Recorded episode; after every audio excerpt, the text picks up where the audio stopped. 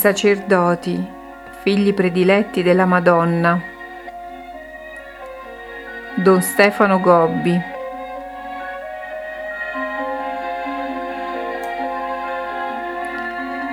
«4 aprile 1980, venerdì santo.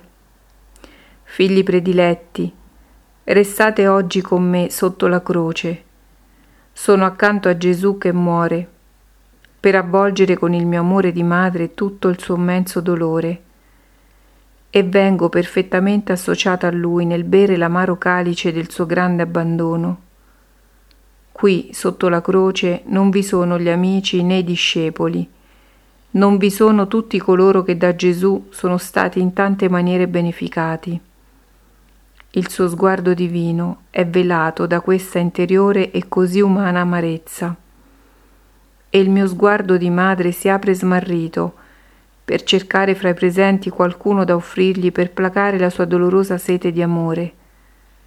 Ho cercato consolatori, ma non ne ho trovati. Qui sotto la croce non vi sono le folle osannanti, né la gente che lo accoglieva festosa, né le moltitudini da lui nutrite con il suo pane vi è un gruppo di poveri figli accecati dall'odio e sospinti a disumana ferocia dai loro capi religiosi, per rendergli più amara l'ingratitudine e più profondo il suo abbandono. Così, per il suo dolore lo scherno, per le sue cadute lo sdegno, per le sue ferite gli insulti, per il suo corpo immolato l'oltraggio, per i gemiti della sua agonia le bestemmie per l'offerta suprema della sua vita il vilipendio e il rifiuto. Il cuore di mio figlio viene squarciato da questo immenso abbandono, ancora prima di esserlo dalla lancia del soldato romano. Il cuore della madre è ferito da un dolore sì grande che non può essere lenito dalla presenza di alcune persone fedeli. Qui, sotto la croce, non vi sono i suoi dodici apostoli, uno lo ha tradito e già si è tolta la vita, un altro lo ha rinnegato e piange lontano. Gli altri sono sperduti e hanno tanta paura. Ma almeno uno con me è rimasto, il piccolo Giovanni. Io sento il suo cuore innocente pulsare, vedo il suo timore di bimbo smarrito, il suo dolore di amico sincero e lo stringo al mio cuore per sostenerlo nell'aiuto che è chiamato a donarmi. Lo sguardo di Gesù, che sta per morire nel momento del suo supremo abbandono dalla croce, si posa intensamente su di noi due e si illumina di un amore infinito. Donna, ecco il tuo figlio. E sotto la croce, dove mio figlio è ormai morto, stringo al mio cuore immacolato il mio nuovo bambino, che da tanto dolore è ormai nato. Così tutto si compie. Qui sotto la croce, dove vi ho generati, oggi vi voglio, miei figli prediletti. Nel momento in cui la Chiesa è chiamata a vivere le ore della sua passione e del suo grande abbandono, siete voi i figli che le dono, perché sia da me consolata e aiutata per questo con Giovanni restate tutti sotto la croce di Gesù, accanto alla vostra madre addolorata, perché il disegno del Padre si compia. Roma, 24 aprile 1980. Tempo pasquale. Non si turbi il vostro cuore, abbiate fiducia in Gesù risorto e asceso alla destra del Padre, dove ha già preparato un posto per ciascuno di voi. Figli prediletti, abbiate fiducia anche nella vostra mamma celeste. Il mio disegno è racchiuso nell'intimo della Trinità divina. Sono la Vergine della rivelazione. In me il capolavoro del Padre si realizza in maniera tanto perfetta che egli può riversare su di me la luce della sua predilezione. Il Verbo nel mio seno virginale assume la sua natura umana e così può giungere a voi per mezzo della mia vera funzione di madre. lo Spirito Santo mi attira come calamita nell'intimo della vita di amore fra il Padre e il Figlio e vengo interiormente trasformata e tanto a Lui assimilata da essere sua sposa. Attraverso di me il grande disegno nascosto nel mistero stesso di Dio si fa manifesto. Mio figlio Gesù è la manifestazione di questo mistero. In lui solo abita la pienezza della divinità. Per mezzo di lui tutta l'umanità viene ricondotta alla piena comunione con la stessa natura divina. Solo con lui si può compiere il grande disegno del Padre. Abbiate fiducia, figli prediletti. Nei momenti presenti, così densi di oscurità e di minacce, guardate alla vostra mamma celeste svelerò alle vostre anime il segreto della parola divenuta carne nel mio seno materno. Vi porterò alla piena comprensione della divina scrittura. Soprattutto vi leggerò le pagine del suo ultimo libro che state vivendo. In esso già tutto è predetto, anche ciò che deve ancora accadere. È chiaramente descritta la battaglia a cui vi chiamo ed è preannunciata la mia grande vittoria. Per questo vi ripeto, non temete, abbiate fiducia. Nel mio cuore immacolato proverete la gioia e la pace che ancora oggi mio figlio risorto a tutti voi dona. Salisburgo, Austria, 8 maggio 1980. Supplica la Beata Vergine di Pompei. Anche qui vedi le meraviglie del mio cuore immacolato. Quale risposta generosa ricevo dai miei figli prediletti, soprattutto da tanti fedeli che mi ascoltano, mi amano e si lasciano docilmente condurre da me.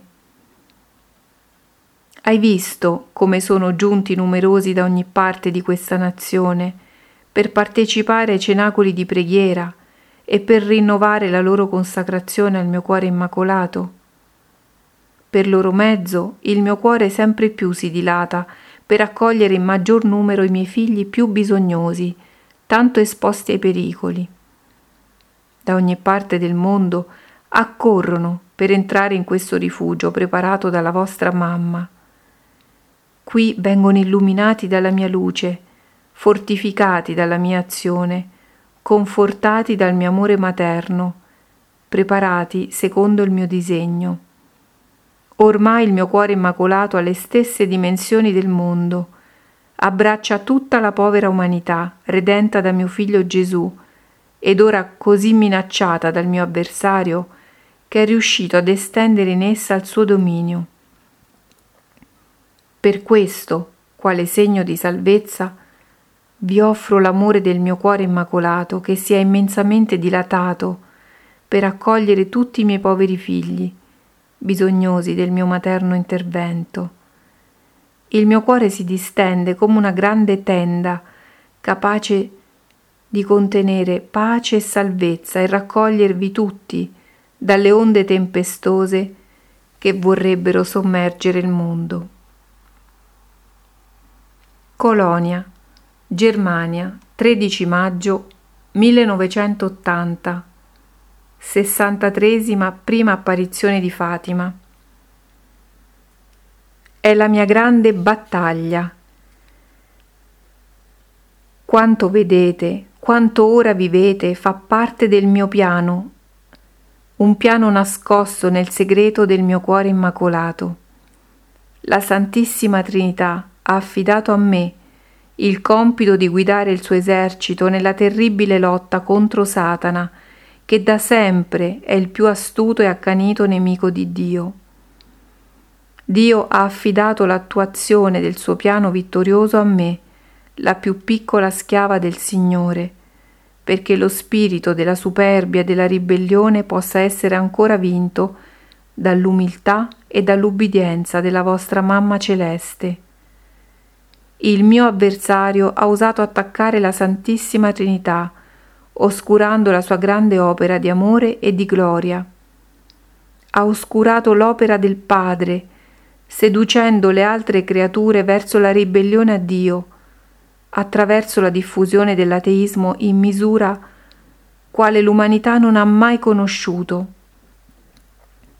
per rendere sterile l'opera del Figlio. Nella redenzione ha tentato di oscurare la sua Chiesa con l'errore entrato nel suo interno, con l'infedeltà che si è diffusa come un terribile cancro. Tiene accesa la contestazione al Papa, che Gesù ha posto nella Chiesa come centro di unità e come custode della verità. Ha oscurato l'opera dello Spirito Santo, riuscendo a spegnere in tante anime la luce della vita divina attraverso il peccato. Da molti esso viene facilmente commesso, persino giustificato, e da alcuni non è più neppure confessato. Ma la donna vestita di sole, che ha iniziato il suo grande combattimento, ogni giorno lo conduce avanti attraverso di voi, mia piccola schiera fedele. Per mezzo vostro, io voglio ricondurre al suo splendore l'opera della creazione, della redenzione e della santificazione, in modo che la Santissima Trinità riceva la sua più grande gloria. Non turbatevi dell'oscurità che si è diffusa, perché fa parte del piano del mio avversario. Fa parte invece del mio piano vittorioso quello di fugare la tenebra, perché possa ritornare ovunque la luce e la luce risplenderà nella creazione, quando tornerà a cantare l'amore e la gloria di Dio, dopo la sconfitta di ogni forma di ateismo e di superba ribellione. Nella Chiesa tornerà a risplendere pienamente la luce della verità, della fedeltà e dell'unità. Mio figlio Gesù si manifesterà pienamente così che la Chiesa diventerà luce per tutte le nazioni della terra. Nelle anime poi farò rifulgere la luce della grazia e lo Spirito Santo ad esse si comunicherà con sovrabbondanza per condurle alla perfezione dell'amore.